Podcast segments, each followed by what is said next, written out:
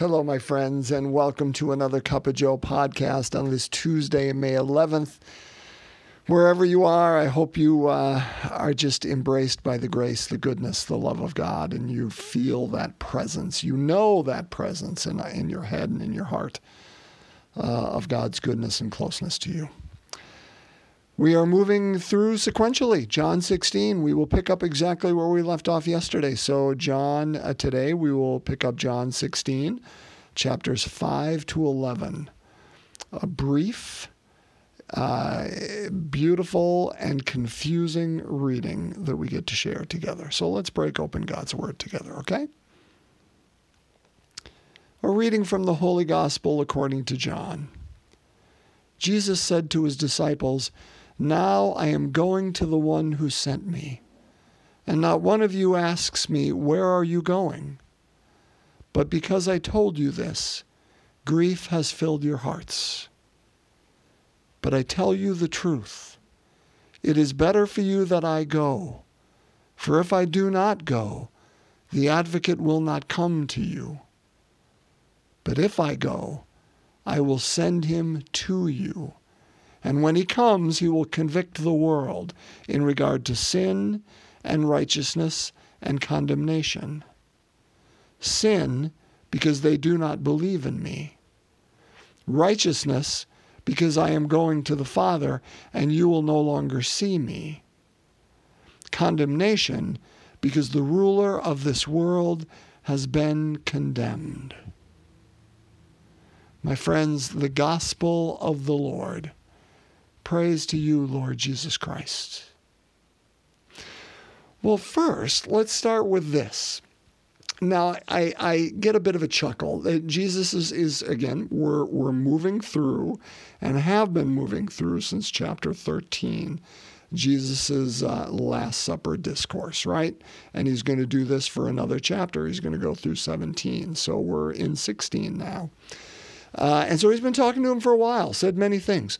So, what he says here right out the chute now I am going to the one who sent me, and not one of you asks me, Where are you going? Now, I'm kind of thinking Jesus might have a little bit of a memory lapse here, because if we go back to chapter 14, that wonderful reading, I talked about how I love it at funerals. Um, where uh, Jesus starts, who says, Do not let your hearts be troubled. You have faith in God, have faith also in me. In my Father's house, there are many dwelling places. Well, he gets done with that wonderful image. And Thomas, God love him, said, uh, Lord, we do not know where you are going. How can we know the way?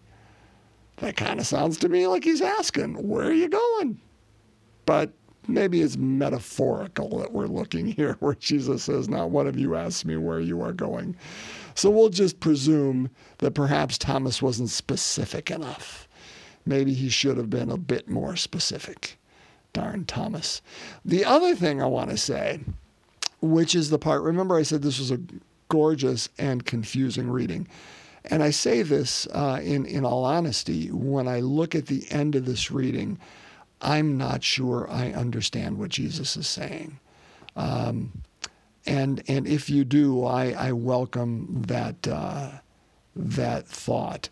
But when Jesus says, uh, "And when the Spirit comes, the Spirit will convict the world in regard to sin, and righteousness and condemnation. Sin because they do not believe in me, righteousness because I'm going to the Father and you will no longer see me." Condemnation because the ruler of this world has been condemned. Um, yeah, you know, I, again, I think that the more we are filled with this advocate, with this spirit of which Jesus speaks and which he sends to us and has sent to us, uh, the more I think we see with the eyes of, of God and, and things do uh, kind of fall into, into place. Uh, I don't know that I would use the words, certainly not righteousness or condemnation, although I, I do like the condemnation part just in terms of Jesus has the victory that's done. Uh, I mean, it's it's over, and so in that sense, the rule of this world has been condemned, in the sense that we know the the final ending, we know the outcome, and we know the resting place. Um, And maybe it just helps us know what is right and wrong. And maybe that's what he's saying with sin and righteousness. Uh, that that it helps us um, because there's only one. And I and I guess I go back to the to Adam and Eve and uh, the tree of the knowledge of, of good and evil that that they wanted to be like gods. They wanted to be judges of what is good and evil, and so they took the the, the fruit. And and perhaps what this reading is saying to us, what this uh, um, image that Jesus is using here is, you don't have the shoulders, you don't have the ability to judge right from wrong, but with the Spirit, when God is within you, you can help understand right from wrong because it is God helping to do that. So I guess in that sense, maybe that comes to, to light a little bit for me in, in taking that back that the Spirit's work, what we tried to take on ourselves as human beings, that we wanted to judge. I know what is good and bad, but I don't. I don't. But God does. Um, and, and as long as it is God within me speaking through me, uh, and trusting that place of discernment, um, then maybe uh, maybe that's what Jesus is saying is then I'm going to be within you, and that's why I got to send this advocate. Uh, because then I'm not just here, but I'm in all of you, and you can see with my eyes in a better way. So, huh, I just kind of talked through that a little bit, but that image, I like that image. Here's what I want to talk with, though. The only uh, thing I had planned to talk about when I got in here. So I want to sit with this for a few minutes.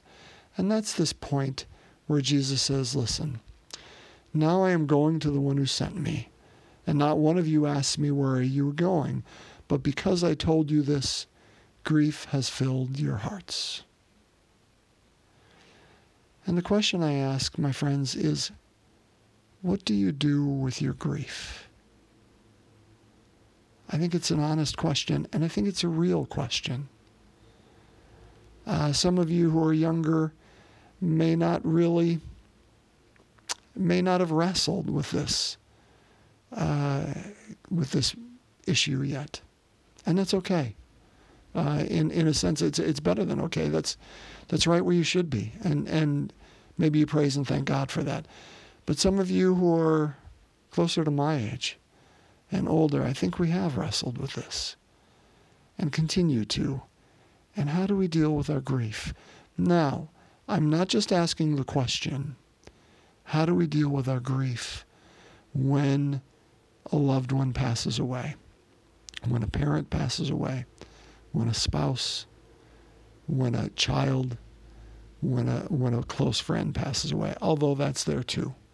That's certainly the grief to which Jesus is pointing because he knows what's going to happen to him. They're filled with grief because they know they're going to lose a friend. I think those are episodic in our life, and some of us have had to deal with those, and some haven't yet in our life. And so that's a realistic question is how do we deal with that?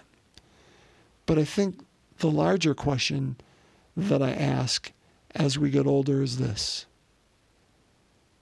how do we deal with our own limited abilities? How do you deal with the grief that you're as far as you're going to go, most likely, in your um, career? How do you deal with the grief that the dreams that you began with in your teens and 20s and early 30s they may not have been realized. How do you deal with that? How do you deal with the grief that your best days, your healthiest, your most energetic, your most beautiful are behind you? How do you deal with the grief knowing that as I mentioned earlier, you are limited. And that every day I start out intending good intentions and, and want to live to my utmost, but every day I fall and I fail and I say things that I wish I hadn't said and I do things I wish I hadn't done. How do you deal with the grief of your limited abilities? How do you deal with your grief that your life may or may not be what you envisioned it to be? How do you deal with that? I think everything I've talked about is real. And every one of us at some level have to deal with that grief. How do we deal with a marriage when a decision I made and I gave everything to, when it falters and I question myself? And I wonder, what did I do? How do I how do I deal with the grief of doubt? Doubting myself, doubting my God, doubting my position in this world, doubting my abilities because you know what? I've given my life to this church, and yet here is what I see happening within it. And I wanted to, to, to wake it up. But yet, that's not what is happening. How do we deal with those things? I don't know that I can answer that question well. I don't even know that I can answer that question well for me, certainly not for you.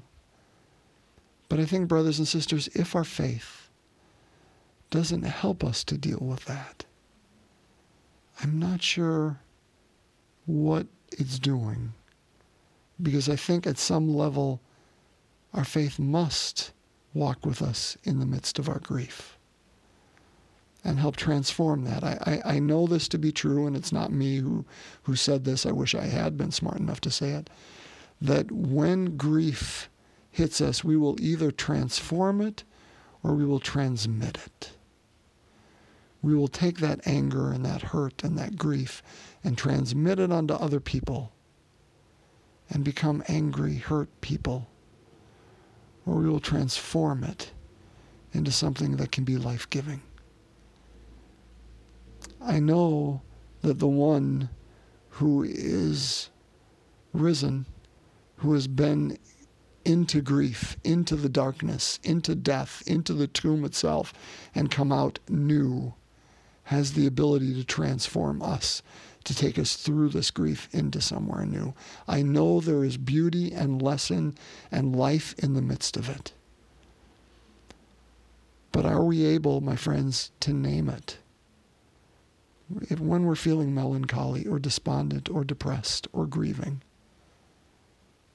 Are we able to name it and give it to our God and allow that advocate? Because I think this is where that hope comes that, you know what? If I don't go to the Father, I can't send this advocate. Do we allow that advocate to help make us new or at least accompany us on that journey through it? Though I walk through the valley of the shadow of death, I fear no evil, for thou, you are at my side with your rod and your staff that give me courage. That we do not journey alone. Sometimes it takes a while to work through that grief, to work through those dreams, to set aside whatever it was that we had that we wanted to, to get through and to. Uh, when we come to that end and realize that there's no further to walk here. You know, I think of Jack Nicholson in that wonderful movie um, where he comes into the uh, the waiting room, people going in to see a psychologist, psychiatrist, and they're all there and in their despondent state, and, and he looks around at them and says, "What if this is as good as it gets?" From the movie of the same title. How do we deal with that grief? And how do we invite our God in there to help make it new, to help in whatever small way today to transform it? You know, when Thomas did ask the question, Lord, we do not know where you are going, how can we know the way?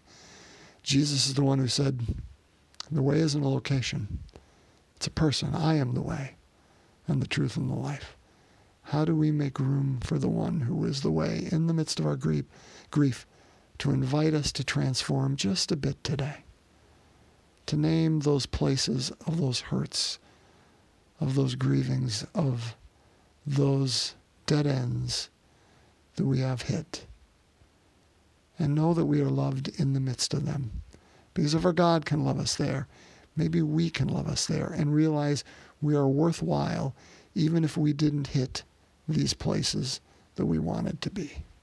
Even if life had a way of dealing us grief uh, and, and sidetracking us from where we felt we were going or wanted to go. How do we deal with our grief? How do we invite this advocate to help us transform that rather than transmitting it unto those around us? Let's take that to prayer. And so, my friends, we continue through these joyful mysteries. Let's lift up whatever is going on within us and bring it to our loving God as we begin in the name of the Father, the Son, and the Holy Spirit. Amen. The second joyful mystery, the uh, visitation. Mary visits Elizabeth. Our Father who art in heaven, hallowed be thy name. Thy kingdom come, thy will be done on earth as it is in heaven. Give us this day our daily bread, and forgive us our trespasses, as we forgive those who trespass against us. Lead us not into temptation, but deliver us from evil. Hail Mary, full of grace, the Lord is with thee. Blessed art thou among women, and blessed is the fruit of thy womb, Jesus. Holy Mary, Mother of God, pray for us sinners, now and at the hour of our death. Amen. Hail Mary, full of grace, the Lord is with thee. Blessed art thou among women. Blessed is the fruit of thy womb, Jesus. Holy Mary, Mother of God, Pray for us sinners, now and at the hour of our death. Amen. Hail Mary, full of grace, the Lord is with thee. Blessed art thou among women. Blessed is the fruit of thy womb, Jesus. Holy Mary, Mother of God, pray for us sinners, now and at the hour of our death. Amen. Hail Mary, full of grace, the Lord is with thee. Blessed art thou among women. Blessed is the fruit of thy womb, Jesus. Holy Mary, Mother of God, pray for us sinners, now and at the hour of our death. Amen. Hail Mary, full of grace, the Lord is with thee. Blessed art thou among women. Blessed is the fruit of thy womb, Jesus. Holy Mary, Mother of God, pray for us sinners, now and at the hour of our death. Amen. Hail Mary, full of grace, the Lord is with thee. Blessed art thou among women, and blessed is the fruit of thy womb, Jesus. Holy Mary, Mother of God, pray for us sinners, now and at the hour of our death. Amen. Hail Mary, full of grace, the Lord is with thee. Blessed art thou among women, and blessed is the fruit of thy womb, Jesus. Holy Mary, Mother of God, pray for us sinners, now and at the hour of our death. Amen. Hail Mary, full of grace, the Lord is with thee. Blessed art thou among women, and blessed is the fruit of thy womb, Jesus. Holy Mary, Mother of God, pray for us sinners, now and at the hour of our death. Amen. Hail Mary, full of grace, the Lord is with thee.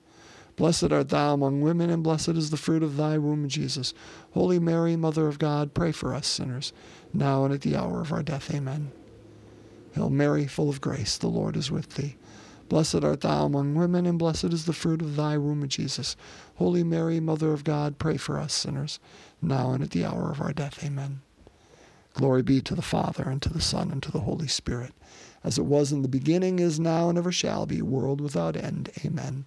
O my Jesus, forgive us our sins, save us from the fires of hell. Lead all souls to heaven, especially those in most need of thy mercy. In the name of the Father, Son, and Holy Spirit. Amen.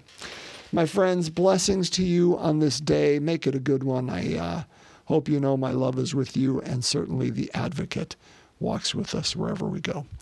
And uh, let's meet together again tomorrow and break open God's Word once again.